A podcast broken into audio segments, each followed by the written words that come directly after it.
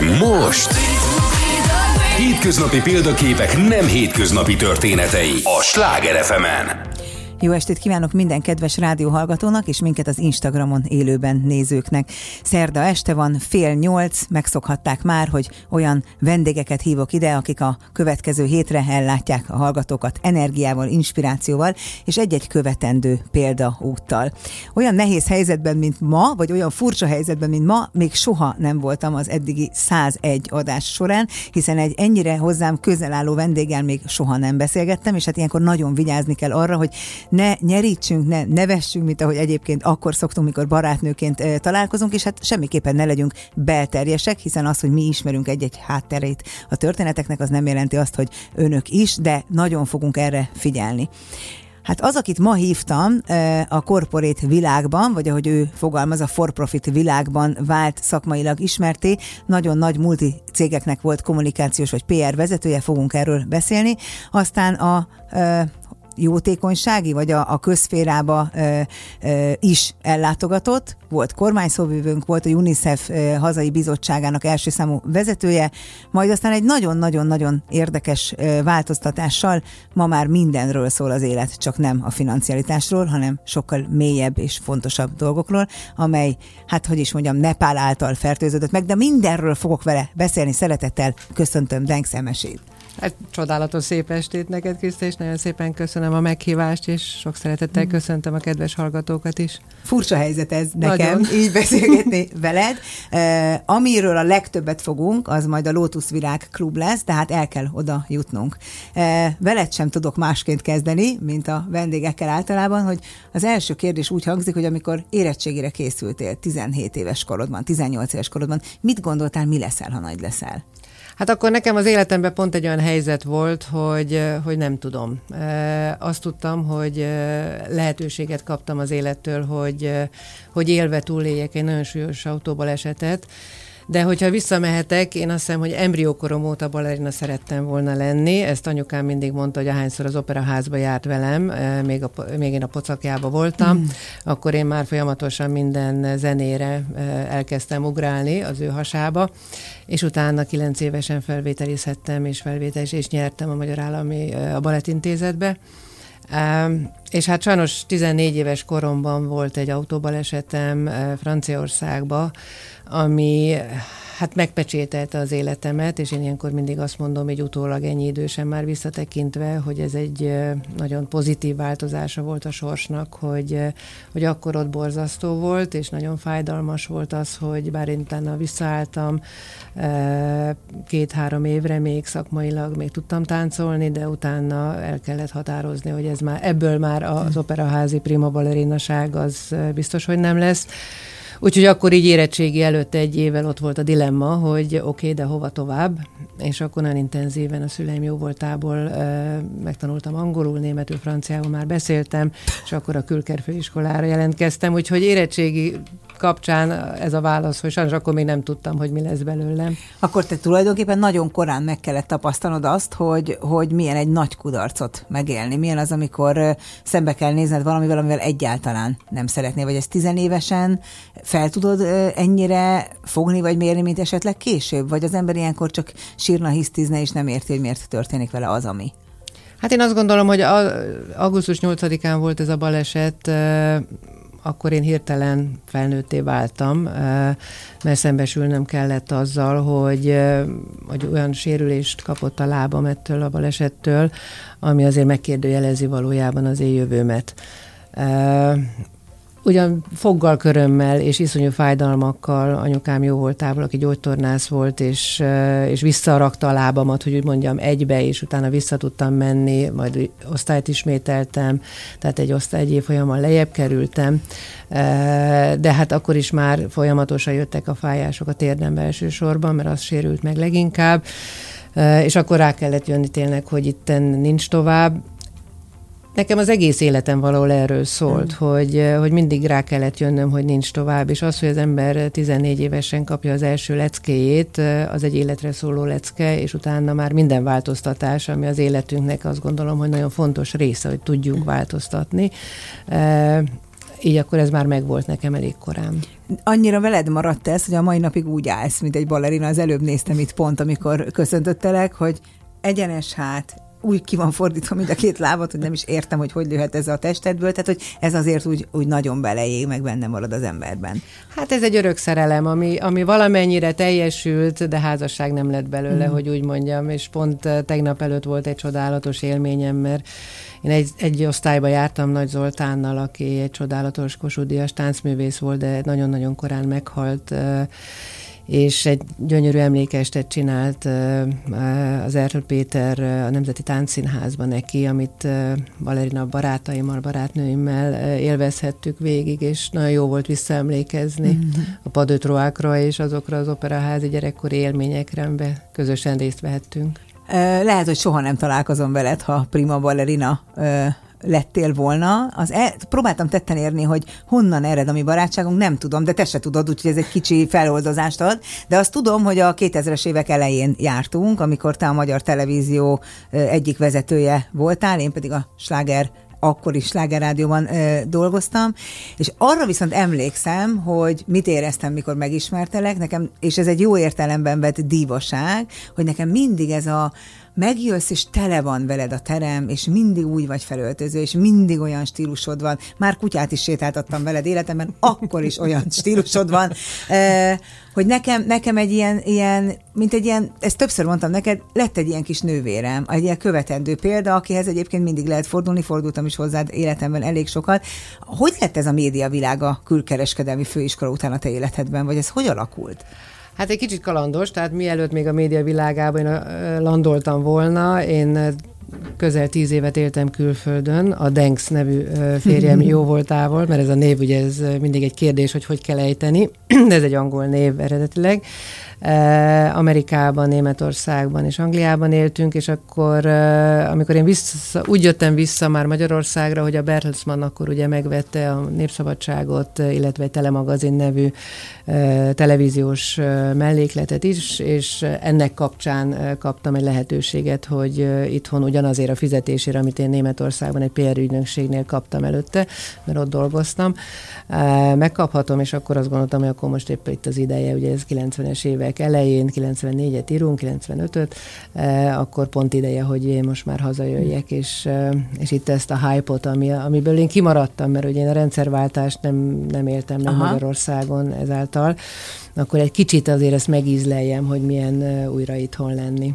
És aztán innen, én abszolút hiszek a, a, a sorsfordulatokban és abban, hogy az ember élete valahol úgy mindig, mindig energiák segítik abba, hogy, hogy jó helyre kerüljél. Még ha rossz is, ez átmenetileg, én bocsánat, mindig azt mondom, minden rosszba csak jó van. Ebben már akkor is hittél? Vagy ez ma Talán már a mai annyira nem, nem, biztos, hogy nem ilyen tudatosan, de visszatekintve, és szerintem ez nagyon fontos, hogy az ember nézzen visszafelé is egy kicsit, és, és dicsérjük meg magunkat, vagy értelmezzük a történéseket az életben, mert mindig csak előre nézünk, és vágyakozunk mindig a holnap, meg a holnap után.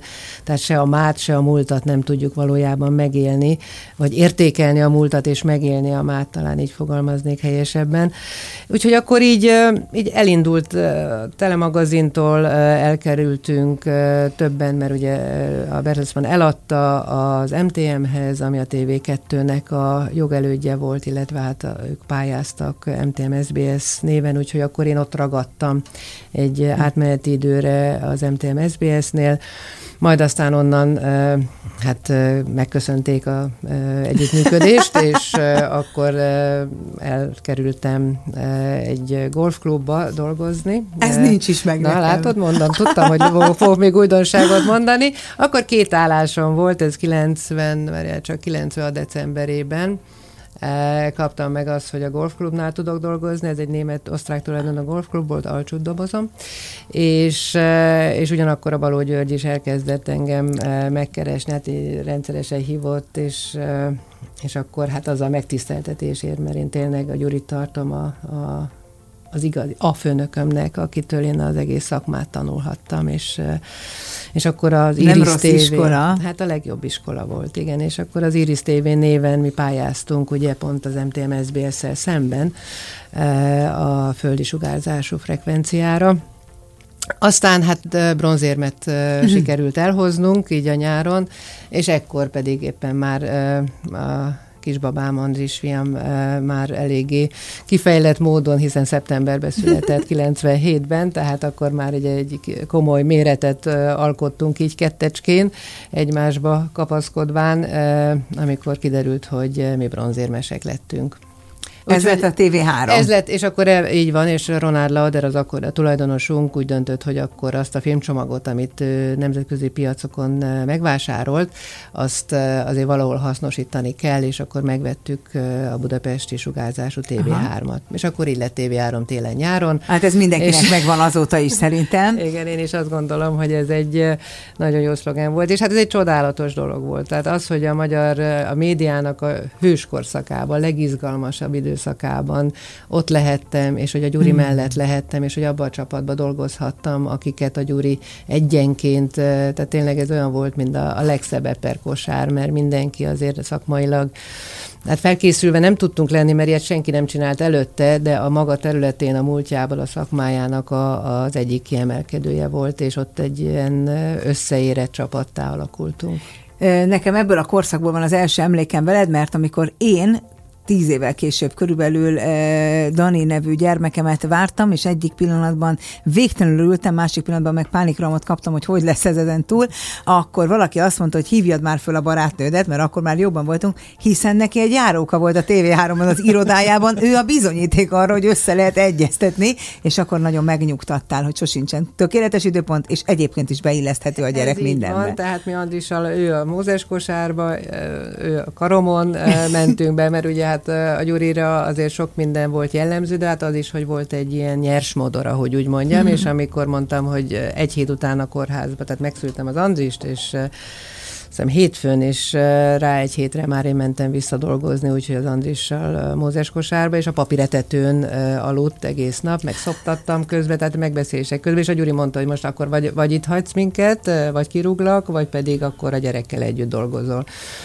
Én ez azért, hogyha lett volna még egy gyerekem, sajnos nem lett, akkor azért ezt ugyanúgy nem csináltam volna, de azóta eh, tudom, hogy meg lehet csinálni, nem a legoptimálisabb. Nem, de mégis annyira különleges kapcsolatotok van egymással, és nekem mindig te voltál az etalon. Sok minden másban is, de ebben, hát biztosan emlékszel, hányszor hívtalak Dani kapcsán, iskolaválasztás, mindenféle dolgok kapcsán, mert az a, az a egészen szívet melengető viszony és kapcsolat és kötődés, ami közted és a fiat között van, szerintem az minden anya álma, és én teljesen biztos vagyok benne, Dani itt van az előbb köszöntött téged és üzente, hogy eh, mondjam meg, de hogy gyakorlatilag biztos vagyok benne, hogy a mi kapcsolatunk nagyon sokban köszönhető annak, hogy egy nagyon jó utat mutattál ebben. Én nagyon szerettem volna anya lenni, tehát én azt gondolom, hogy azok a nők, akikben benne van ez az anyaság, hogy, hogy, hogy én, én akartam a gyereket, és én akartam az Andris, és az, hogy pont egy ilyen fiam lett, mint amilyen lett, ez a jó Isten legnagyobb ajándék a számomra, és igen, nekünk egy nagyon mély, szoros kapcsolatunk van, és de most nem szeretnék erről, mert mindjárt elsírom magamat. Na, hát mondom én, hogy én, mert már én is azt érzem, hogy pedig képzeld szóval... el, itt még nem volt olyan adás, hogy ne lenne itt egy doboz zsebkedő az asztalon, most, most nincs. nincs. Na hát pont ezért, értem, meg hát tudod, mi munka ez a smink egy idősem már. Emlékszem, Andris, egy mondat, és akkor nevetsz, hogy e, valamilyen e, labdarúgó, nem tudom, világbajnokságot, vagy Európa bajnokságot néztünk nálatok, mert én hozzád mentem beszélgetni, de Andris nagyon nézte ezt a foci meccset, ezért nekünk is nézni kellett, de kiderült szemben, hogy én másnak drukkolok, mint ő, és nem szólt hozzám annyira megsértődött, imádni hát, való hát, azóta is Manchester United drukkoló. Hát én azóta sem, de már mondjuk nem nézek hát, focit, úgyhogy az ő boldogsága az enyém is. TV3 télen-nyáron, utána magyar televízió, abban az időszakban, amikor minden nyílt ki, megjelentek a kereskedelmi televíziók is, tehát hirtelen nagy lett a verseny és a konkurencia, és te egyébként egy fogalom voltál, meg minden egyes olyan területeden, később a retailben, mindjárt el fogunk jutni odaig, te mindig egy fogalom voltál, hogy ez a networking kapcsolat teremtő képességednek köszönhető, vagy arra annak, hogy annyira kíváncsi vagy az emberekre, hogy annyira szeretsz velük kapcsolatot teremteni a szakmaiságod mellett, na azt nem tudom, hogy minek, de hogy te mindenhol egy fogalommá váltál, amilyen területen csak dolgoztál. Ne túlozzunk, kedves Krisztán. Pedig hát a mai napig így van, pedig azért már jó, év, jó pár éve nem vagy korporét, és amikor én kiraktam hogy te jössz, nagyon sokan írták, na végre, de jó, mert ez a nő, mert, és valaki azt is írta, hogy az igazi diva, úgyhogy vele nagyon kapcsolódtam, mert én is ezt érzem. Úgyhogy nem, én szerintem nem túlzok. Um, én igazából egész életem, szóval én nagyon szerettem az embereket. Az első Kicsit állás... fura volt? Nem viccelek. De, de, de, tényleg. A Pan American-nél dolgozhattam Frankfurtba. És hát az abba, a Pan légitársaság? A Pan légitársaság. Tehát az a világ legnagyobb légitársasága, és ez a, hát a 80-as évek végét éljük, és ott van egy olyan, hogy VIP Lounge, olyan klub volt a frankfurti reptéren, ami az első osztályú utasoknak, meg a klubtagoknak volt fenntartva. Tehát ide jöttek a vippesek. Hát én az akkori történelemnek, a, a, hogy úgy mondjam, a bugyrába belecsöppentem. Tehát Mark Palmer, aki akkori magyarországi nagykövetünk volt, vagy amerikai nagykövet volt Magyarországon, ő hát havonta jött, és, és azok a beszélgetéseim vele, azokat én soha nem fogom elfelejteni, hiszen akkor történt meg a rendszerváltás. Uh-huh. Tehát én praktikusan Frankfurti reptéren, a VIP klubban, ahol dolgozhattam, mint penemes, ott éltem meg a rendszerváltást, Bzezsinszkivel, tehát olyan, olyan, olyan nemzetközi politikusokkal, ugye hát a Bush elnök, a későbbi, tehát az akkori Bush fia, rendszeresen jött, és, és ezeket kísérhettem, és ezekkel beszélhettem. Tehát egy kicsit úgy, hogy, hogy úgy mondjam, a, a mélyvízbe csöppentem, mert rögtön olyan emberekkel volt alkalmam négy szem köz beszélgetni, és ezek kíváncsiak voltak még rám is, és hát aztán pláne én rájuk mennyire kíváncsi voltam, és ott megtanultam, hogy hogy kell, hogy kell emberekkel kommunikálni. Ez, ez egy gyakorlat kérdése, hogyha az embert, ahogy itt beszéltünk előtte is, hogy, hogy én azért örültem a meghívásodnak, és azért örülök, hogy itt lehetek, mert, mert mi beszélgetünk. Tehát azt érzem, hogy, a, hogy te érdeklődsz irántam, én érdeklődök irántad. Tehát, hogy van egy kémia, van egy, van egy energia. És ez a mai világban borzasztó ritka, hogy az emberek odafigyeljenek a másikra. És, és én akkor megtanultam, hogy igen, én nyitott vagyok az emberek felé, és én csak akkor tudok maximumot kivenni az emberekből, hogyha, hogyha adok nekik szemkontaktus, mm. energiát, mert akkor úgy ki tudom hámozni belőlük azokat az információkat, azokat a gondolatokat, amikre én kíváncsi vagyok. Hát ez egyébként ez a kiterjedt és széles kapcsolati hálód egyébként nagyon sok helyzetben jött jól a későbbiekben is, mert tudtad, kit kell lehet fölhívni, ki, tehát hogy nem ismeretlenül megjelenik válsághelyzetekben, azért az egy előny. Hát igen, de ugye nekem rengeteg, vagy hát relatíve, tehát nem tudom elmondani, hogy 35 évig dolgoztam ugyanannál a cégnél, mert ez Teszem már képtelen. Hozzá, hál' Istennek, mert akkor eléggé Istennek, unalmas szóval lenne az élet. Én ugye pont azért, amit az előbb mondtam, hogy nekem nagyon korán a gyerekkoromban jött az, hogy változtatni kell, hogy föl kell tudni állnod egy lehetetlen helyzetben, tehát nagyobb tragédia egy, egy balettnövendékkel, mint hogy, nem hogy, hogy majdnem levágják a bal lábát tértől, mert ez volt a verdikt, eh, annál nagyobb nincs.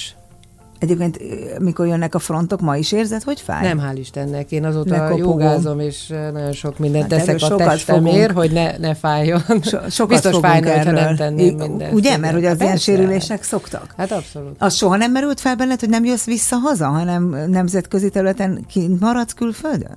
Nem. Nem, én azt gondolom, hogy én mindenkinek azt mondom, hogy, hogy, hogy menjél ki külföldre egy kicsit, akkor tudsz igazából élvezkedni itthon. Tehát Magyarországon mi otthon vagyunk, külföldön bárhol is vagy, és én találkoztam nagyon sok olyan magyarral, akik ezer éve éltek Amerikába vagy Németországba, és ugye németebbek és amerikaiabbak lettek a helyieknél. De mégis deep down ott van az, hogy akcentussal beszélsz. Ez kiverhetetlen bármelyikünknél. E, azok az utcák, azok a táblák, azok a látványok, az a naplemente, amit Pesti oldalról nézheted a vára. Tehát én nem, nem egyszer, nem kétszer, amikor San Franciscóban éltem akkor, és Magyarország itthon voltam, akkor nagyjából egy 30 percet ott álltam mereven, és néztem azt a csodálatos naplementét. Nekem mondjuk nem volt honvágyam, mert én nagyon szerettem külföldön élni, és most is vágyakozom, és utazom, és, és tervezem azt, hogy esetleg, ha lehetőségem nyílik, több hónapot külföldön töltsek egy évből. De, de azért ez az otthonom. Tehát én soha Ezt nem... mindenkitől megkérdezem, akinek volt nemzetközi érintettsége, miközben én magam mind a háromszor, mikor elmehettem volna az Egyesült Államokba, vagy egyszer a, az a, a, a Angliába, akkor mindig visszajöttem. Tehát, hogy lehet, hogy hogy csak keresem magam a választ, hogy másnak mi volt az oka, meg e, nekem mi. Médiavilág, nagyon fontosság, mert azért ez fontos, minden partin ott vagy, minden VIP helyen ott vagy.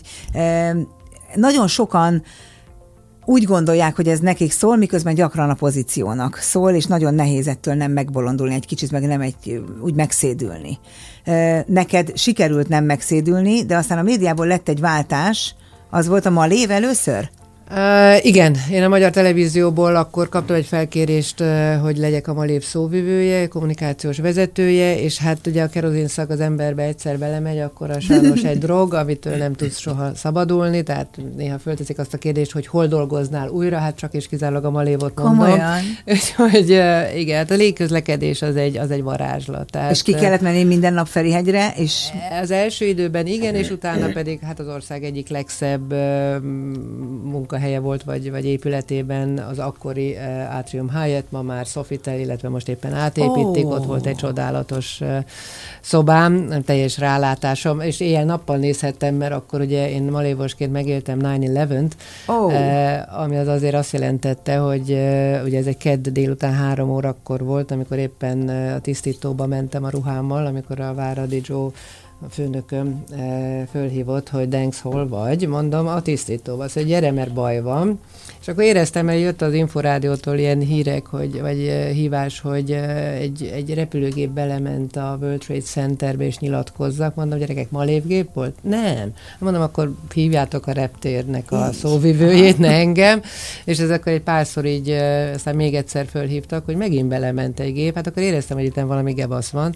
Úgyhogy akkor visszarohantam, és onnantól kezdve pénteken voltam egy élő adásban, egy RTL klubban valamikor reggel, és akkor megkérdezték, hogy hány órát aludtam a héten, mondtam, összeszámolva hetet. Arra egyébként mindenki Tehát, emlékszik, hogy akkor hol volt. Én amerikaiakkal voltam, hiszen ugye a sláger tulajdonos amerikaiak Így voltak, van. és egyébként az nem csak azért nagyon furcsa emlék, mert hát emlékszünk rá, és szörnyű a, a világ szempontjából is, hanem mert ezt amerikaiakkal átélni, hogy először azt hiszik, hogy baleset, majd amikor konstatálják, hogy nem, és aztán jön a Pentagon, ami hát valami egészen, egészen igen, ö, igen. szörnyű volt.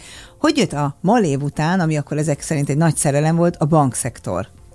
Ugye? A Malév után még nem jött a bankszektor. Én a Malévnál pont azért léptem ki, hogy úgy mondjam, mert, mert nagyon megterhelő volt már. Tehát tényleg én szinte 24 per hétben dolgoztam.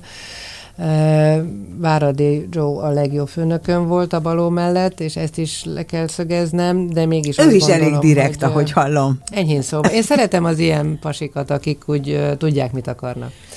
Egyet mondj meg, mielőtt átmegyünk, mert tudom, hogy nem a bank jön, hanem a Tesco jön, már tudom aki a, egy kommunikációs vezetője és szóvivője egy légitársaságnak, az bármikor bárhova utazik, ha így eszébe jut? Hát a Malévnál akkor az volt, hogy viszonylag jutányosan tudtunk utazni, igen. A Pan American-nél hát az a csoda volt, mert ott a 40 márkáért, hát ami mondjuk 40 euró volt körülbelül, azért vettem egy repjegyet, illetve saját magam írtam a repülőjegyeimet, tehát bárhol landoltam a világba, és hogyha nem arra akartam visszajönni, ahogy eljutottam oda, ami azért uh, nem mindig önszántamból így alakult, mert ugye úgynevezett uh, szabló, tehát dolgozóként nem mind, csak akkor tudsz fölkerülni a járatra, vagy tudtál fölkerül, tudtam fölkerülni a járatra, hogyha volt hely. Na most azért például, amikor először voltam édesanyámmal Indiába, ö, azt hiszem, hogy négy napot vártunk, és minden este hajnal egy órára oh. ki kellett menni a reptérre, mert a fél hármas indulásos géphez meg kellett próbálnunk, hogy fölkerülünk-e, és utána kiderült, hogy nem kerülünk föl. Úgyhogy ott álltam a köteg repjegyel, mondom, na jó, akkor most akkor Frankfurtba nem tudok eljönni, akkor München, akkor Londonon keresztül, akkor New Yorkon keresztül el kéne jutni Frankfurtba, szóval akkor ez ment állandóan. Szóval azért voltak ilyen, de hát ez... Csupa kihívás az Ez élet. egy kaland, ez egy kaland. Na hát a kaland után tényleg nem a bank jön meg a pénzek, hanem a dinnye, a tej, és ez, ez sose felejtem el, amikor a, a, te, a, a egyszer csak beszéltem veled, és azt mondtad, ne kell a telefon, mert egy IFA teherautójából egy kevéske dinnyét ki kiöntöttek a parkolóba. Persze ez akkor ennyire nem volt vicces, de most nagyon viccesnek tűnik. Tesco. Az egy nagyon más terület a kereskedelem. De viszont azt gondolom, hogy ott rengeteget tanultam a multivilágából. Tehát az volt az első olyan cég, ami, ami először is angol, és azért az angol kultúra valahol de része volt a családomnak. Volt? Abszolút, abban az időben mindenképpen, és szerintem most is.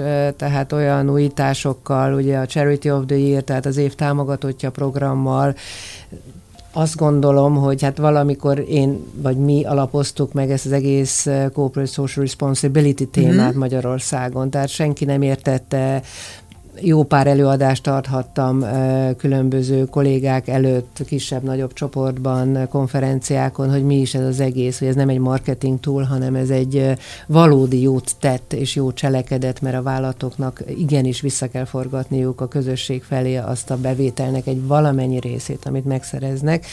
És itt ezen keresztül, tulajdonképpen itt kezdődött el az, hogy én az NGO világával, tehát a, a, a non-profit szektorral egy ilyen intim kapcsolatot tudtam kialakítani, mert minden évben egy másik alapítvány volt, akiket mi viszonylag szép összeggel támogattunk, és akkor egy közös programot uh, alakítottunk ki. És ezzel kvázi edukáltátok a piacot is. Abszolút, pontosan. Tehát szinte mi voltunk az elsők ezek ebben a CSR területen. Persze más vállalat is csinálta, de, de ez annak volt köszönhető, hogy, hogy angol száz tulajdonosaink voltak, tehát hogy azt a kultúrát Magyarországon is meg kellett honosítani és erre kaptam mandátumot, lehetőséget, pénzt, stb. Meg hát a közért az ugyanaz, mint a... Közért? Tehát, bocsánat, én mindig azt mondom, közértes voltam. Szóval eh, én nagyon szeretem a, a, a, azt a világot, ahol ott vagy a fogyasztó, ott vagy a, a, akit, akit szolgálsz. Tehát mi azért a légitárságnál is szolgálunk, az utasokat szolgáltam e, azzal, hogy információt adtam, és azért 9-11 után egy pillanatra visszatérve e, iszonyú megható volt, ahogy egy idő után már direkt engem hívtak azok a hozzátartozók, akiknek a New Yorki járaton, ami ugye genderbe kellett, hogy kényszerleszállást hajtson végre, hozzátartozóik azon a járaton voltak, és és hát folyamatosan kapcsolatban voltam, nem csak a rádiókon, tévéken keresztül uh, hozzátartozókkal, hmm. hanem direkt is. És amikor visszatért a gép, akkor többen egy nagyon nagy csokorvirággal oh. fogadtak engem is, és az nagyon meghatott, és nagyon-nagyon jól esett. Szóval, és ez, és ez a szolgálat, és a, és a kiskereskedelem is az valahol a, a vásárlót szolgáljuk. Mi, mi azért vagyunk, hogy a vásárló gondolatát előre tudjuk meghatározni. Tehát nekünk a hóláncot már ugye meg kell rendelni augusztusba ahhoz, hogy október végétől bármikor a fősorra ki lehessen rakni a hóláncot, mert akkor már jöhet a hó.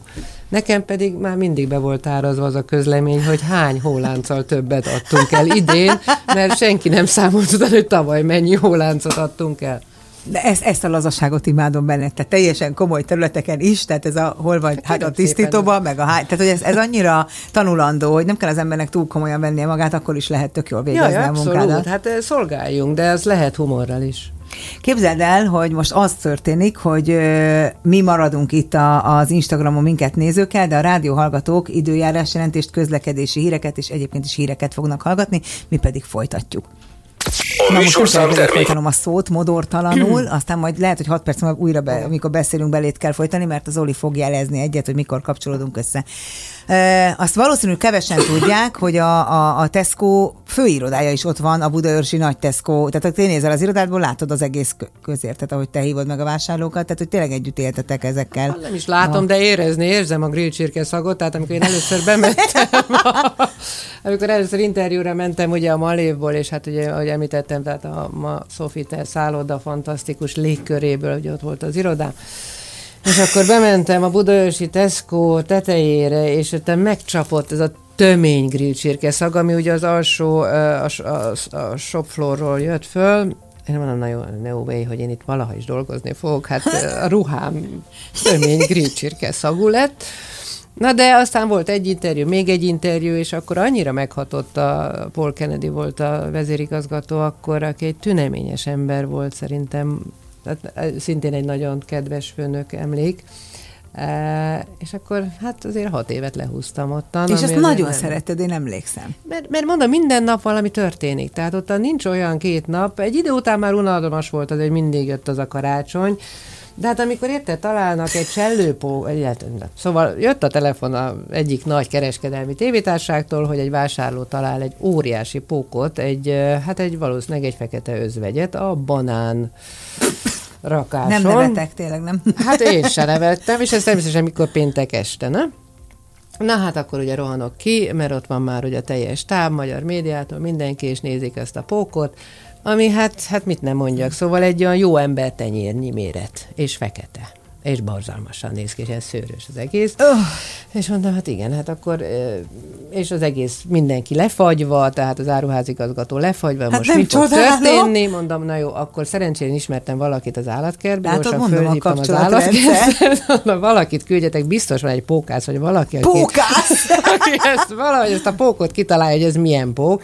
Na de ekkor már ugye elrepült a híre, hogy úgy mondjam, Úgyhogy nekem onnantól kezdve egész hétvégém arra ment, hogy a tarantula vagy a fekete özvegyről beszéltem, hogy ez nem az, kérem szépen, hanem a szakember véleménye szerint ez egy csellőpók, Magyarországon elsősorban a lápos alföldi környezetben honos, védett állat, tekintettel arra, hogy Budaörs az egy feltöltött terület, így ezek a pókok ilyenkor ebben az időszakban párzásuk miatt Banánt be, tesznek. bekalandoznak az ilyen áruházakba, és hát, de viszont nem szabad őket megölni, úgyhogy szépen ezt a pókot aztán átadtuk az állatkertnek, és örökbe fogadtunk még pár más csellőpókot, és a, akit örökbe fogadtunk, azt pedig úgy hívtuk, hogy Buda őrs. És egy évig a Tesco volt a gondozója ennek a kedves őrs nevű Na, tehát ez póknak. az a szakma, amit sose tudtad, hogy mire kell felkészülned, valószínűleg az életedben hát, a pókokról nem tudtál volna ennyit. Nem, de hát ott a savanyú tej és a különböző dinnyék és a dinnyeválság mindig nyáron betört, és akkor a barátaim elfelejthettek engem pár hétre, mert Ezt akkor jött a tudom, abszolút. Utána most már tényleg a bank jön, ami Majd hát az... nem. Hát most nem már. A Tesco után nem az nem, Erste hát utána nem, mert utána még egy kicsit szolgálhattam, Képes mert hogy nekem tényleg a, saját életet a szolgálat, nem. ugye szolgáltam az utasokat, szolgáltam a vásárlókat, és akkor jött egy felkérés a kisfiam legjobb barátjának az édesapjától, hogy esetleg mi lenne, hogy én lennék a Magyar Köztársaság az, kormányának az, az, az, az Erste és a Tesco között yep. volt? Igen. Jó, mert egy, nyilván erről akarok veled beszélgetni, de... E... És 2006-ot írunk most már, így elszaladt az idő, és akkor, akkor ez történt. Na, ez, ez azért érdekes, mert hát azért ez nem Amerika. Tehát, mert ugye amikor ezt elvállaltad, akkor én felhívtalak, és azt kérdeztem tőled, hogy azt magyaráz már el, hogy ezt hogy sikerült ezt neked elvállalni. Egyrésztről, mert nem vagy egy ilyen hithű éppen a kormányon lévőket támogató, tehát nem vagy egy ilyen, tehát hogy ez hogy, és nekem aztán azt magyaráztad meg, hogy ez nem erről szól, ez egy szakma, kommunikációnak hívják, és ennek a szakmának ez a legmagasabb csúcsa, ha az ember a saját országát és a saját, tehát szolgálhatja. E, és erről sokat beszélgetünk, én végtelenül féltettelek téged ettől az egész, egyébként azt hiszem, a legtöbben nagyon féltettek ettől, mert lehet, hogy ez egy szakma, de hát azért a politika is az, és az talán kicsit erősebb, mint ez. Hogy éreztette magad kormányszóvivőként? Azt tudom, hogy csodálatos kosztümjeid voltak, csodálatos cuki kis trottőrsarkú cipőkkel, és én nagyon vártam mindig, hogy mit mondasz és jelentesz be, mert azt, amit mondasz, kevésbé érdekelt, ám de az outfit, az nagyon. Jaj, de kedves. Igen, arra törekedtem, hogy az outfit az, az úgy, ahogy működjön. Életem legizgalmasabb időszaka volt. Hét hónapig, 2006. augusztus 1-től 2007. március 15 körülbelül. Hát csak, hogy az eseményeket, hogy mindenki képbe legyen, tehát augusztus, 2006. augusztus 20-án volt egy nagyon szeles augusztus 20-ánk. Ne is mond. Akkor utána volt eh, szeptember 18-án egy összödi beszéd, akkor utána volt egy 50. évfordulója az 56-os eseményeknek, eh, ugye október 23-án, talán emlékszünk arra a bizonyos tankra, ami elszabadult, tehát én azt gondolom, hogy valahogy a válságkommunikáció mindig kísért engem, tehát hol 9-11, hol Tesco, ugye, De a Batiznak nem volt semmi dolga, de azt hát kell ahhoz mondjam. Képest.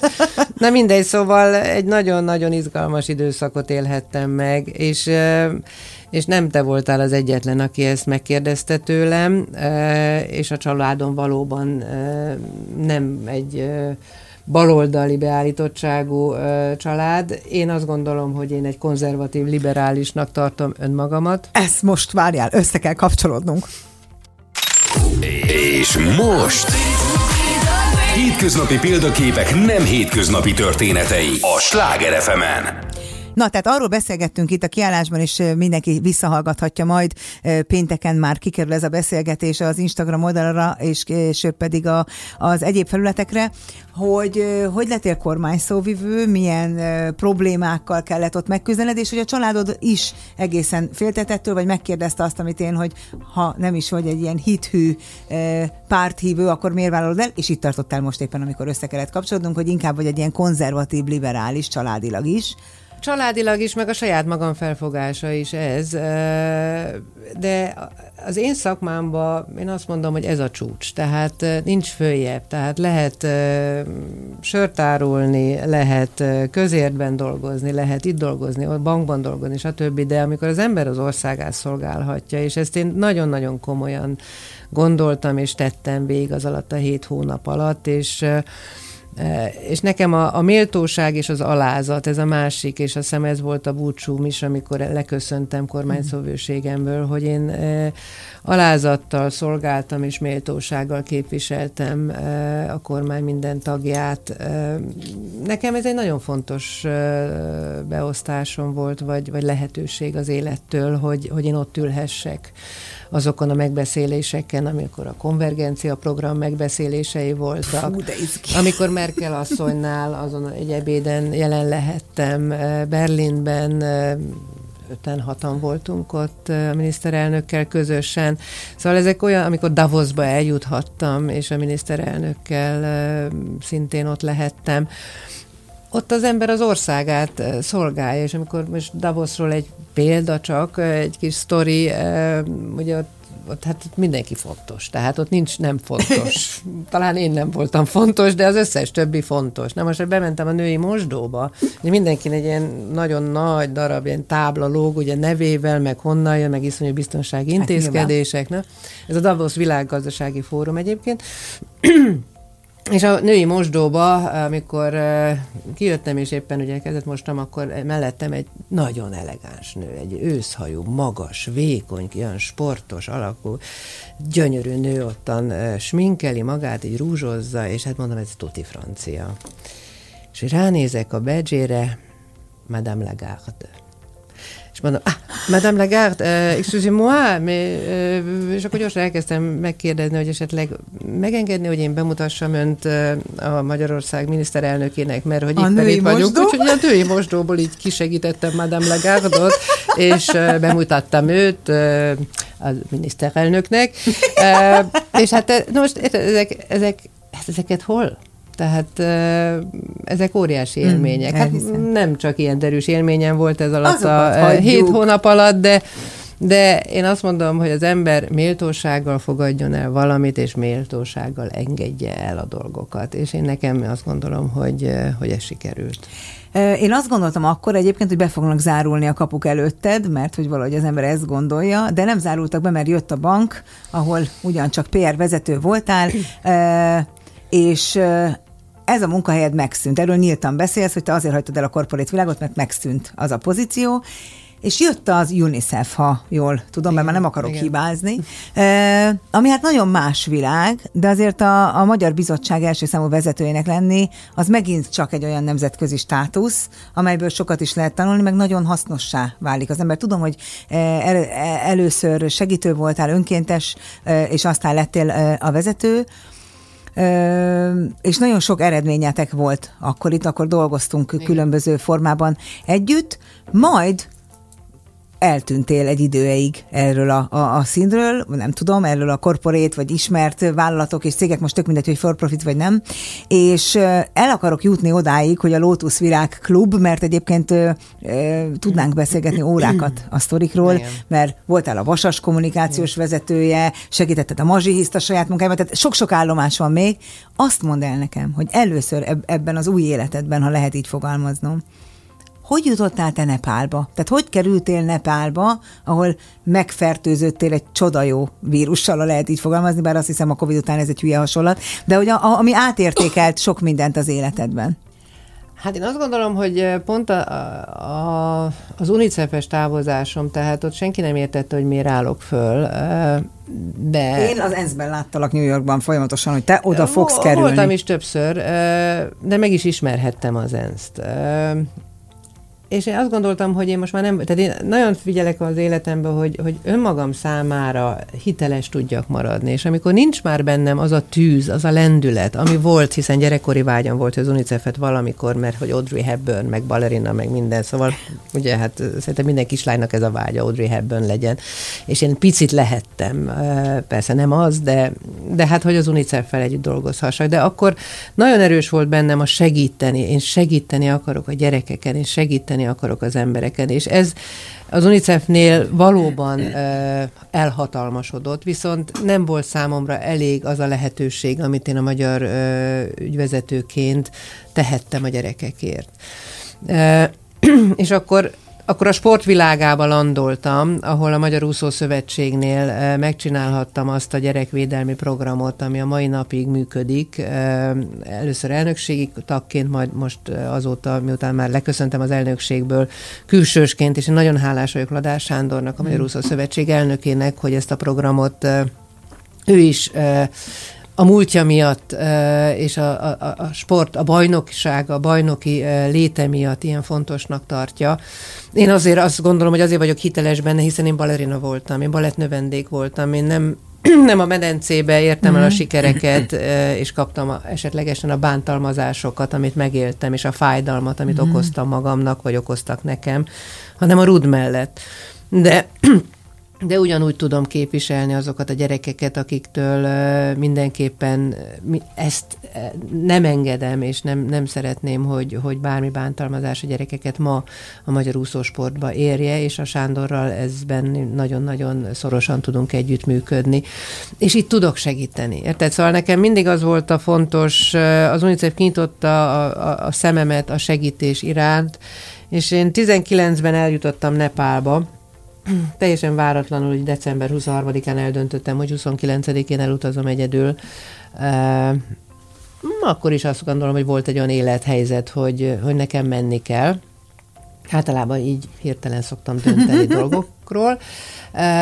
És ez egy nagyon meghatározó élmény, tehát ez az ország, ez egy csodálatos ország, elképesztő spirituális energiákkal, hiszen a hinduizmus és a buddhizmus találkozik itt és, és nagyon mély élményeket élhettem meg, és azt hiszem, hogy ha az ember egyedül utazik, amit én soha nem tettem előtte, akkor sokkal mélyebben mhm. hatnak azok az élmények, és mindenkinek ajánlom, hogy, hogy legyünk bátrak magunkkal szembe, és utazzunk egyszer-egyszer az életbe egyedül, mert mert soha nem vagy magányos, hogyha egyedül utazol. Mindig találsz társat hozzá, mindig van valaki. És én is itt uh, szilvesztert uh, 12 ember között uh-huh. töltöttem, mindenki más nációjú volt, és akkor ben, közülük volt egy-kettő önkéntes.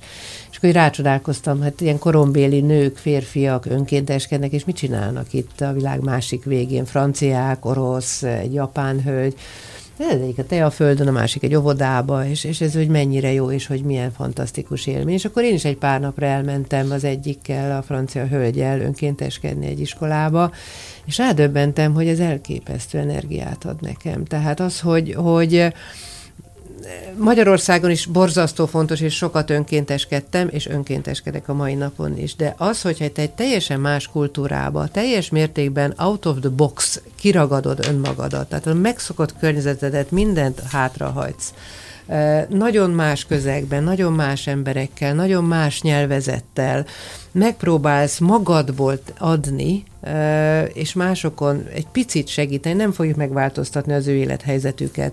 Én azt gondolom, hogy egy ilyen helyzet nekem, a segítőnek sokkal többet ad. Ezt akartam kérdezni, ez neked sokkal, mit segít? de sokkal többet ad mint annak, akinek most egy hónapig, ha ott vagy, persze neki is, hiszen neki is egy olyan élmény van, hogy egy európai emberrel van egy kapcsolat, egy olyan kapcsolata, illetve azokkal az alapítványokkal, akikkel én most együtt dolgozom, azoknak megint egy nagyon nagy segítség, hogy én oda küldök önkénteseket uh-huh. hozzájuk. Tehát és akkor, amikor visszajöttem 19, hogy az 20 pont a Covid előtt, akkor kerestem olyan Magyarországi Egyesületet, ahol én abban kapok segítséget, hogy hova mehetek, melyek azok az alapítványok, akik megbízhatóak, mert azért ez is fontos, hogy az ember, ha már, mert ugye ez pénzbe kerül, tehát ki kell fizetned a repülőjegyedet, a szállást, az azért mondjuk az 3000 forint per De mondjuk nem a Ritzben laksz, igen, nem a mert ugye ezzel szórakoztattalak először, mikor ezt meghallgatod, de igen, nem hol van ott egy rész? Hát, de, szóval nem ez a célod, tehát ott, ott tényleg, ott nincs mink, ott nincs uh, bőrcseki, ott semmi nincs, ott te vagy uh, egyszerűen, és ez a, ez a, ez a felemelő az egészbe, hogy ott a maszkunk nélkül hatást tudunk elérni, bele tudunk emberek szemeiben nézni, tekintetek néznek ránk, energiák jönnek, mennek, és ez nekem felemelő élmény. Na lényeg a lényeg, hogy nem találtam Magyarországon olyan egyesületet, aki azzal foglalkozna, hogy hogy megbízható alapítványokhoz közvetítse ki, és akkor én elkezdtem ezzel, vagy akkor jött a Covid, nem tudtam kimenni, de az alatt a pár év alatt a 19-es kapcsolataimat ápolgattam, és hm. most hmm. múlt év, de novemberében voltam kidnapálva, illetve utána Indiába, úgyhogy most 5-6 uh, olyan alapítványal vagyok én kvázi stratégiai partnerségbe, akikhez biztonsággal tudok küldeni önkénteseket. Ez nyilván fontos azoknak, akik, akiknek segítetek, de pont legutóbb arról beszélgettünk, hogy ez azért is nagyon érdekes azoknak, akik ebben a programban részt vesznek, mint segítők, mint önkéntesek, mert egy egyrésztről picit kiszakadva ebből a mai anyagi európai világból, szembesíted magad azzal, hogy egyáltalán mi fontos az életben, és mi nem, hogy inkább belőle figyeljünk, mint sem kívülre mutassunk.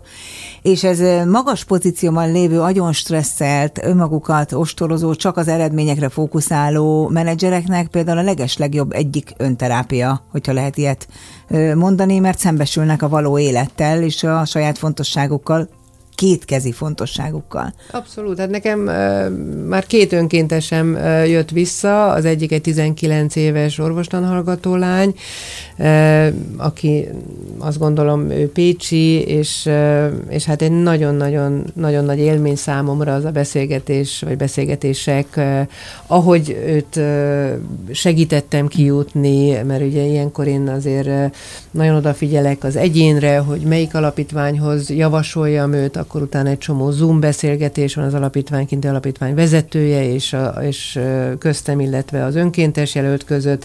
Tehát én nagyon próbálom, amennyire lehet innen mentorálni ezt a folyamatot, és, és biztonságot adni számára, jelen esetben pláne hogy a szüleinek is, hogy, hogy jó helyre fog kerülni. Mm de a másik önkéntesem egy felsővezető, aki, aki egy kicsit olyan élethelyzetben volt talán, vagy van, amiben ő neki ki kellett szabadulni ebből a jelenlegi szituációjából. Tehát és nagyon sokszor vagyunk úgy, hogy, hogy, hogy, hogy el akarok menekülni. Abszolút. A helyzetemből, és magamat Igen, egy kicsit megismerni. nem annyira Na most e, sokan kérdezik, hogy de hát miért nem itt keresel önkénteseket, e, hiszen itt is van épp elég feladat. Igen, de nekem ahhoz edukálni kell az embert. Rá kell, hogy jöjjön, hogy neki ez mennyire jó, hogy ő ad magából. És ez annyira erős, hogyha elmész innen, és egy nagyon más közegben, nagyon más kultúrközegben, nagyon más látványban, nagyon más szagokban, színekben hmm. adsz magadból, pozitívan, és kapsz vissza pozitív energiákat, és gondolatokat ébresztesz, az az ember, aki ott volt, az garantálom, hogy egy életen keresztül önkéntes lesz itt Magyarországon is. Aha. Tehát én nem tudok Nepálit megmenteni, de magyart igen és azt az egyént, aki ebben a híd, az pedig nagyon szeretném. Az ottani e, életfilozófia a hinduizmusban, a buddhizmusban nagyon e, Hát nagyon fontos, hogy önmagaddal milyen kapcsolatban vagy, de ennek azért egyik legnagyobb eszköze, legnagyobb segítője azért a meditáció, ehhez kapcsolódóan talán a joga is. Te mennyire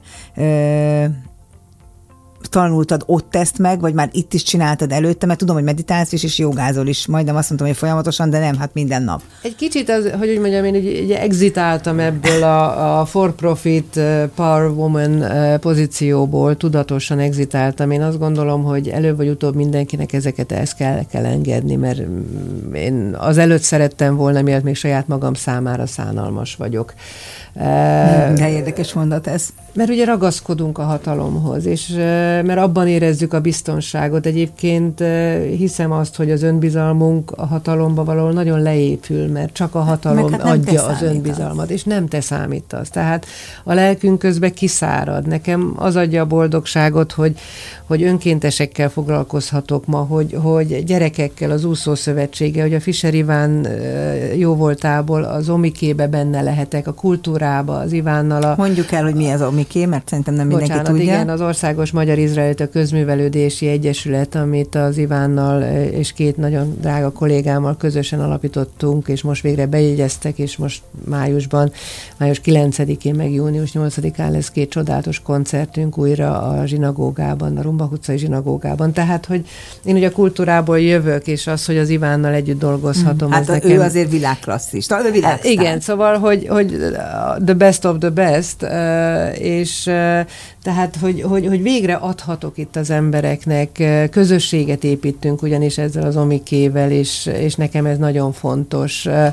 És itt az önkéntességgel is szerintem most, most valóban én lehetek, és mindig változnak. Az ember azt hiszem, hogy, hogy deep down mindig változik, és az élet ezért csodálatos, mert, mert egy jó nap egy rossz nap, és a jó napot ki kell használni, és azt energiával föltölteni, hogy menjünk tovább. Egy ilyen beszélgetés, uh-huh. vagy bármely, ami nem itt egy rádióstúdiójában zajlik, hanem akár egy ebéd kapcsán. Tehát ezek adják az energiát az embereknek és, és változtatnunk kell, és mennünk kell tovább, és újra és újra föl kell állnunk. De hogyha ilyen gyakorlatokat kapunk az élettől lehetőségként, az sokkal inkább megkönnyíti ezeket a feladatokat. Amikor múlt héten beharangoztalak, akkor pont erről beszéltem, hogy megjártál minden magasságot korporét emberként, kormányszóvivőként, tehát a feladataidban, de talán most sokkal fontosabbnak érzed magad ezzel a tevékenységeddel, és fontosabb is vagy, mint bármikor, amikor a külvilág olyan nagyon fontosnak látott. Ez így van? Hát ugye említetted a jogát, igen, de nekem egy idő után uh, szerettem volna, annyira kifelé extrovertált világban éltem, ami egy borzasztó narcisztikus világ is egyben. És én szerettem volna egy kicsit befelé figyelni, és ezt uh-huh. sokan mondják, de, de azt gondolom, hogy az embernek eljön az a pont az életébe, amikor amikor egy kicsit kezdjünk el befelé figyelni, és, és, és próbáljuk meg megtanulni magunkat gyógyítgatni. Nekem a jóga, hiszen nekem a testemmel volt, megtanultam a testemmel foglalkozni, és, és a jóga kapcsán pedig nem csak a testemet, hanem a lelkemet is tudom gyógyítani. A meditációval egy kicsit magamhoz közelebb tudok kerülni, a negatív energiákat úgy el tudom engedni, mm-hmm. és, és kint tudom hagyni. És nekem most már nem fontos az, hogy minden két szintányérnál jelen legyek, ami összecsattan, mert, mert már ott voltam. Tehát ugye az elengedés az egy borzasztó nehéz feladat az életben. Szeretteink halálától kezdve munkánk, bárminknek az elengedése, ezt meg kell tanulni, hogy az ember méltósággal tudja tényleg elengedni a dolgokat, és, és, és rájöjjön arra, hogy, hogy azzal, hogy elengedsz, valamit úgyis kapsz. Tehát mm. nincs olyan, hogy nem. Mindig ott van egy ajándék, nem akkor, amikor gondolod, de később, és egy ajtó újra ki fog nyílni, és nekem mindig kinyílt szerencsémre egy ajtó, vagy, vagy nem szerencsére, nem tudom, milyen szót használjak hitelesen, de, de, de hálás vagyok a sorsnak, hogy, hogy idáig eljuthattam. Ha összegyűjtöd a, a repülőjegy árát, mert biztos vagyok benne, hogy aki minket hallgat, talán kedvet kap, vagy felkelted az érdeklődését. Egyébként a lotusvirágklub.hu minden információ fent Igen. van. Ö, akkor az ottani tartózkodásod már a munkádért cserébe kapod? Vagy még az is egy extra Nem, költség? hát ez, ugye, vagy valamilyen szállást azt ki kell fizetned, eh, ahogy De hát ez említettem, 3000 tehát ez forint. 3000, de ez egy eh, five star hotel, ezt el kell mondanom, egy nepáli five star hotel, ami azért Magyarország két csillagos szálloda. Eh, De hát a tiszta, akkor nincs baj, de mert hogy tiszta, úgyis tök hullafáradtan le. Pontosan, hát most érted, eh, szóval Tehát a tiszta és használj- nincs tenyérnyi, nem de tudom milyen kibírom, pók. ne? Tehát én abszolút kibírom ezt a helyzetet, és azt gondolom, hogy ottan nem vannak ott is neves szállodák, de, de minek? Tehát az egy másik utazásról beszélünk. Ez nem egy utazás, ez egy önismereti út. A segítségeddel, az önkéntes munkádon keresztül. Tehát igen, a repülőjét kell kifizetni, az ott tartózkodásnak bizonyos összegét, és nagyjából ennyi, mert az étel-ital az, az azért valóban nagyon olcsó. Mi az a minimális idő intervallum, amire elmennek azok, akik, akik mennek, vagy érdemes elmenni? Hát én mindig azt javaslom, hogy egy két-három hetet szálljunk erre, mert az első pár nap az a rácsodálkozás, hogy a szagok, az illatok, a, a, De a ennyire más? Nagyon más. Hát ugye nem tudom, ki mennyi, vagy mennyire járt Ázsiába, de hát... Nem. Ö, Hisz ismered a tisztaság mániámat. igen. Jó, Na oké. hát itt az, tehát az, az is menjen el, mert annak az is valamilyen kényszeres történet. Jó, de nyilván, ha tudod az itt- okot, vagy az ügyedet, akkor azért ezt le tudod tenni. Tehát nem, nem turistáskodni mész, mert az egy más helyzet. Tehát nyilván felülír mindent a igen, missziód. Igen, igen, igen. Hát azt mondod, hogy tehát, most azért hozzá kell tennem, amikor én visszajövök, a zuhanykabinom az olyan, mint hogyha maga lenne a luxusok luxusa. Tehát ö, órákat tudok ott eltölteni, mert annyira csodálatos. Tehát teljesen másképpen látod az itthoni, a valódi életedet. És ez is egy borzasztó, ennek csak benefitje van, csak előnye van. Ez egy borzasztó fontos dolog, hogy ugye nem látjuk már reálisan az életünket Betűre sokszor. pontosan ezt mondta Siklósi Gábor, amikor hazajött a törökországi mentőcsapattal, hogy azt elképzelni nem tudom, hogy egy fürdővíz az micsoda öröm, és mennyire hálát adsz a sorsodért, hogy itt élsz ilyen körülmények között, miközben két héttel indulás előtt csak azt mondod, ez így nem jó, ez úgy nem jó, ez se jó, ez se jó. Tehát, hogy ezt pontosan ugyanezt mondta. Hát, hogy csapból folyó vízzel fogat moshatsz, ez, ez egy óriási luxus itthon. Tehát minden relatív. Uh-huh. És viszont ott olyan tekintetek néznek rád az utcán, és mindenki mosolyog rád.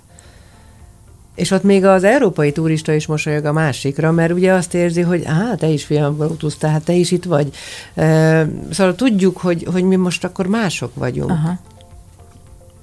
És én- nagyon szeretem Ázsiát, ha nekem órákat tudok erről beszélni. Amikor azt mondtad, hogy néhány hónapot élnél egy évből ott, akkor ez Nepál és India? Hát igen, tehát nekem valahogy az a nagy álmom, hogy hogyha tudok annyi önkéntest kijuttatni, azaz van annyi jelentkező, mondjuk négy-öt egy évben, akkor azokat egy időre próbálnám összpontosítani, és akkor én is ki tudok menni, természetesen a magam pénzéből, és akkor egy kicsit segíteni tudok ott mentorálni, mert azért mindenkiben másképp uh-huh.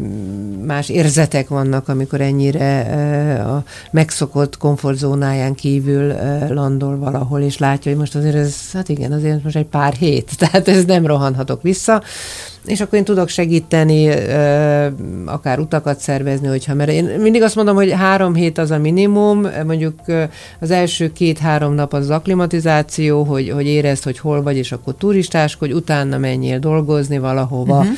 és a végén pedig vagy trekking, hát ugye azért a Himalája ad lehetőségeket, ugye Monteverest, vagy pedig az Anapurna ott van, nem kell alaptáborig fölmenni, de egy kicsit a környéket uh-huh. ismerd meg, ha spirituálisabb útra akarsz térni, akkor elmehetsz egy eh, kolostorba. Én töltöttem pár éjszakát egy kolostorba, mm. szerzetesekkel közösen.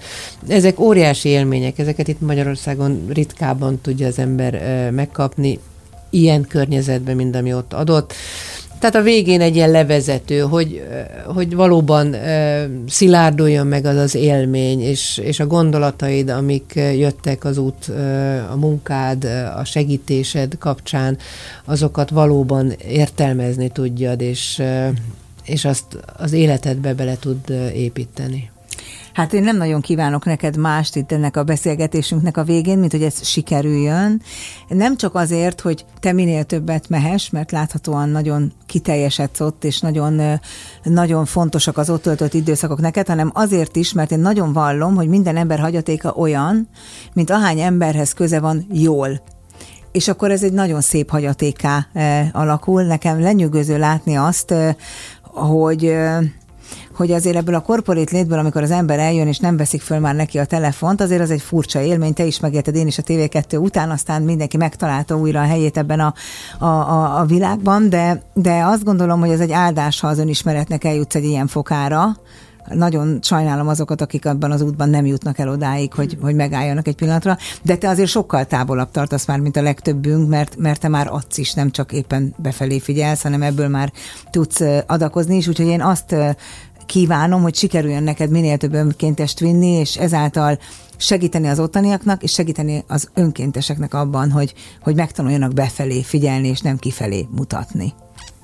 Köszönöm szépen a jó kívánságokat, nagyon bízom benne. Nagyon köszönöm, hogy itt voltál, és nagyon büszke vagyok magunkra, hogy végig komolyan tudtunk beszélgetni, Igen. és nagyon féltünk attól, hogy úgy fogunk, ahogy szoktunk, de ezt a feladatot szépen teljesíthettük. Én kell köszönöm mondanom. az érdeklődés, és ezeket a jó kérdéseket, meg a tényleg az, hogy, hogy az a tekintet, amit 23 éve ismerek, az nem változik.